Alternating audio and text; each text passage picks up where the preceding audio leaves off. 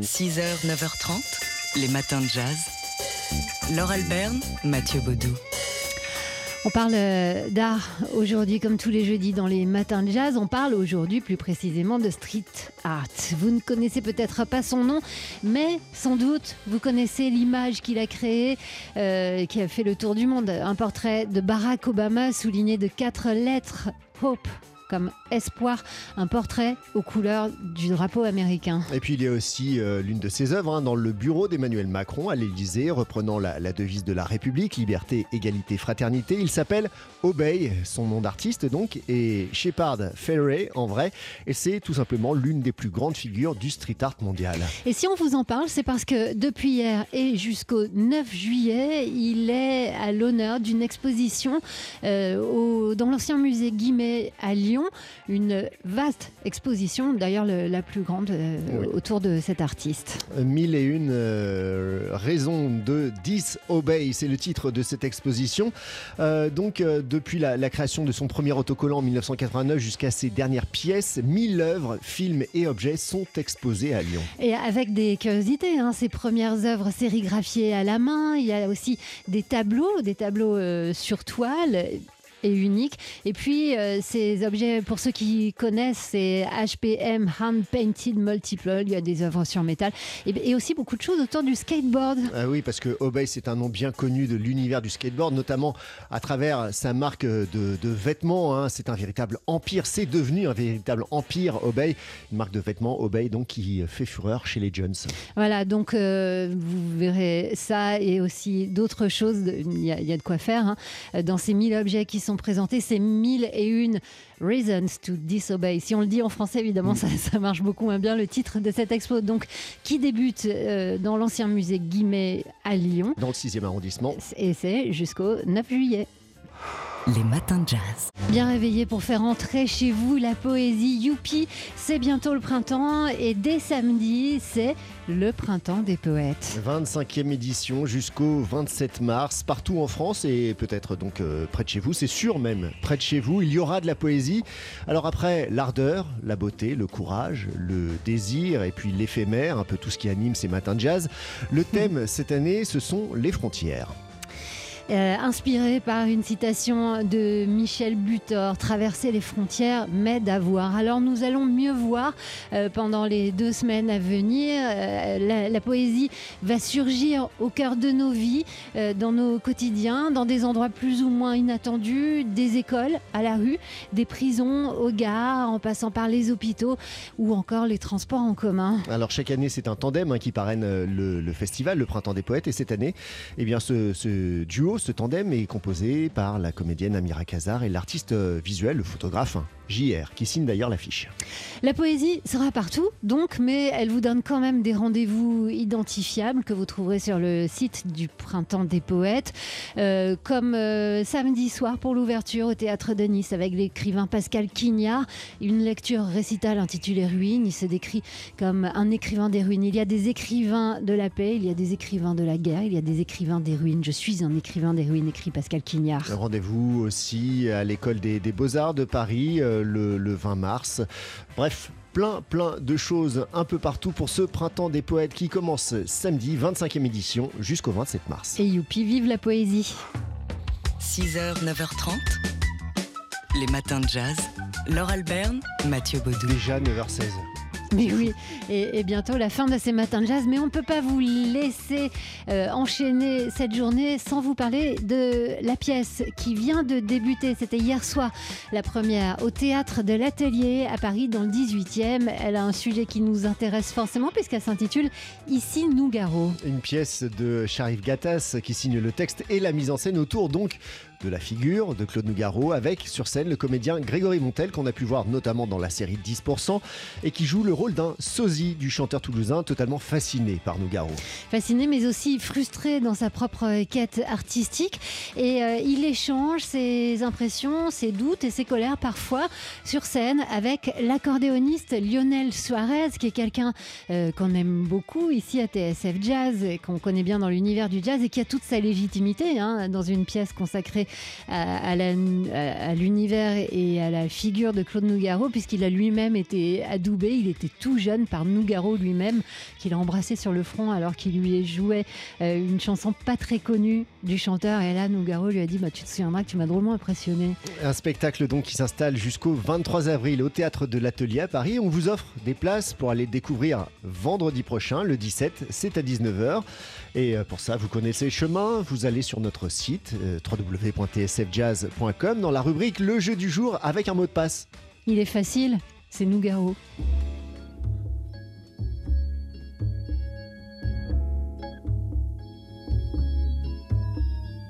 Être amoureux ou malade, ça finit toujours par un lit. Je n'ai plus quitté la chambre dès l'instant où elle est entrée dans ma vie. Dites-moi, docteur, docteur, pourquoi ai-je la fièvre nuit et jour? Docteur, guérissez-moi j'ai mal du côté de mon amour.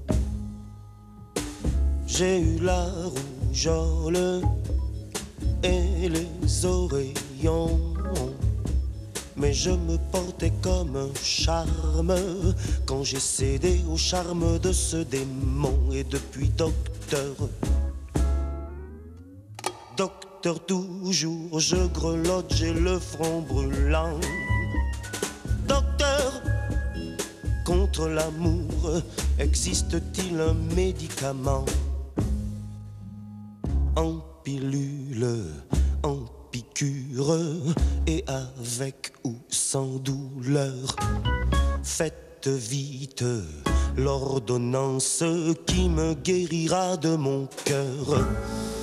Oui, j'ai toujours cette fièvre, que je sois seul ou qu'on soit deux. Près d'elle, un grand feu me brûle. Et quand je suis loin d'elle, je meurs à petit feu. Écoutez, docteur, mon cœur ne bat, mon cœur ne bat plus qu'à demi. Docteur, appelez-la où je ne passerai pas la nuit. C'est pas de l'amour, c'est de la rage. Hélas, me voilà bien mordu. Et devant cette morsure, Pasteur lui-même se serait avoué vaincu. C'est pourquoi, docteur, allez-vous-en, vous ne pourrez rien, j'en ai peur. Elle seule est en même temps la maladie et le docteur. La maladie et le docteur. Ma maladie est mon docteur.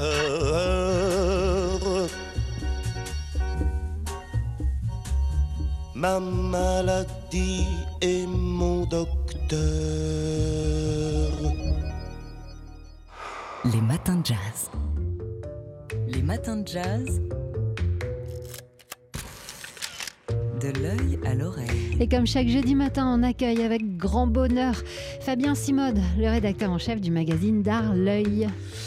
Que peuvent les artistes face aux chars et aux obus Pas grand-chose a priori. Et pourtant, en novembre dernier, Banksy, célèbre artiste britannique, réalisa une série de fresques au pochoir dans les rues de Kiev et de sa banlieue en Ukraine. À Borodyanka, ville occupée par l'armée russe où elle a commis un massacre, l'artiste originaire de Bristol a notamment peint une gymnaste tenant en équilibre sur les décombres d'un bâtiment en ruine, comme un symbole de résistance face à l'envahisseur russe. Sur un autre mur de Borodyanka, Banksy a également peint un enfant ukrainien faisant une prise de judo à un homme adulte. Un homme que l'on imagine être sans peine le président russe Vladimir Poutine, grand amateur et ceinture noire de judo. Le ministre de la Défense ukrainienne avait alors immédiatement réagi sur Twitter en légendant l'œuvre ainsi Nous sommes plus forts que David, ils, c'est-à-dire les Russes, sont plus faibles que Goliath. Et à sa manière, cette fresque soutient aujourd'hui l'effort de guerre.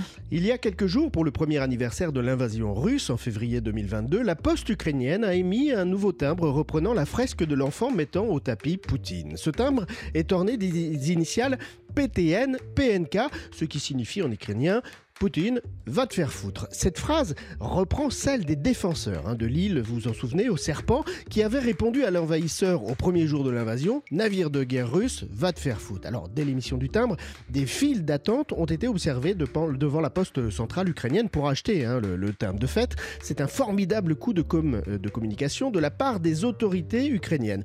C'est aussi un formidable cadeau euh, de la part de Banksy, connu pour ses prises de position politiques. Hein. Rappelons-nous qu'il était l'auteur à Calais de la fresque représentant Steve Jobs, le fondateur de Macintosh, en position de migrant.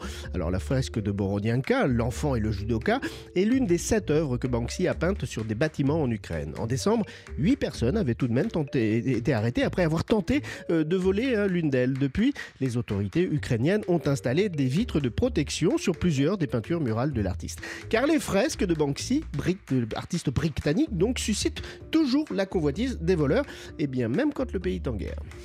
Fabien Simode euh, du magazine d'Arleuil. Fabien qu'on retrouvera dans une demi-heure pour faire un peu le tour euh, des nouvelles du monde de l'art. Et si on ouvrait l'œil pour parler d'art? Les matins de jazz? De l'œil à l'oreille. Et c'est le moment de retrouver Fabien Simode du magazine D'Art L'œil avec euh, cette première en France. Et oui, la, bibliothèque universitaire d'Angers va bientôt accueillir un nouveau musée. Ce sera le musée des luttes féministes. Alors ce musée n'est pas un musée des femmes, mais bien, vous l'avez compris, un musée qui aura pour objet les féminismes au pluriel. Il s'agira bien sûr d'un musée d'histoire avec des documents et des archives, mais aussi un musée d'art, et ça m'intéresse, puisque des œuvres seront présentées au sein de l'exposition permanente et des expositions exposition temporaire, nous promettons. L'une des premières œuvres d'ailleurs acquises par ce musée représente euh, le, Madame Maria Vérone à la tribune. C'est un tableau peint en 1910 par Léon Forêt, acquis grâce à une campagne de financement. Alors si le musée s'installe à Angers et non par exemple à Paris, eh bien c'est que l'Université du Maine-et-Loire accueille déjà depuis une vingtaine d'années le Centre des archives du féminisme. Cela fait donc sens. Alors ça c'est une nouvelle officielle et il y en aura une autre bientôt. On va connaître le nom de la capitale européenne de la culture en 2020. Exactement. Bourges, Clermont-Ferrand, Montpellier et Rouen. Eh bien, ce sont les quatre villes qui ont été présélectionnées à l'issue des auditions passées début mars pour devenir capitale européenne de la culture en 2028. Euh, si les présélections de Clermont-Ferrand et de Rouen étaient attendues, celles de Bourges et de Montpellier sont en revanche plus surprenantes. Je vous rappelle que neuf villes étaient à l'origine en lice pour devenir euh, capitale européenne de la culture. Il y avait aussi Bastia, Saint-Denis et Nice et Amiens, euh, dont les candidatures ont donc été écartées. Euh, Bourges et Clermont-Ferrand, Montpellier et Rouen euh, ont maintenant donc 10 mois hein, pour affiner leur projet, accueillir des membres du jury et participer à une nouvelle audition. Et la ville lauréate sera désignée à la fin de l'année. Alors donc, on a compris que ça ne serait pas Nice, mais Nice, on va y aller ce week-end. Vous avez une expo pour nous, Fabien. On prend la navette, on va à Nice et on va voir Tom Wesselman After Matisse. After Matisse, c'est-à-dire après Matisse. Et donc, c'est au musée Matisse de Nice. Vous savez qu'il y a un musée Matisse aussi là-bas. Il y en a un autre dans le nord de la France, au Cateau-Cambrésis. Il y a un très beau musée aussi à Nice. Tom Wesselman, c'est un artiste du pop art américain, euh, décédé en, 2004.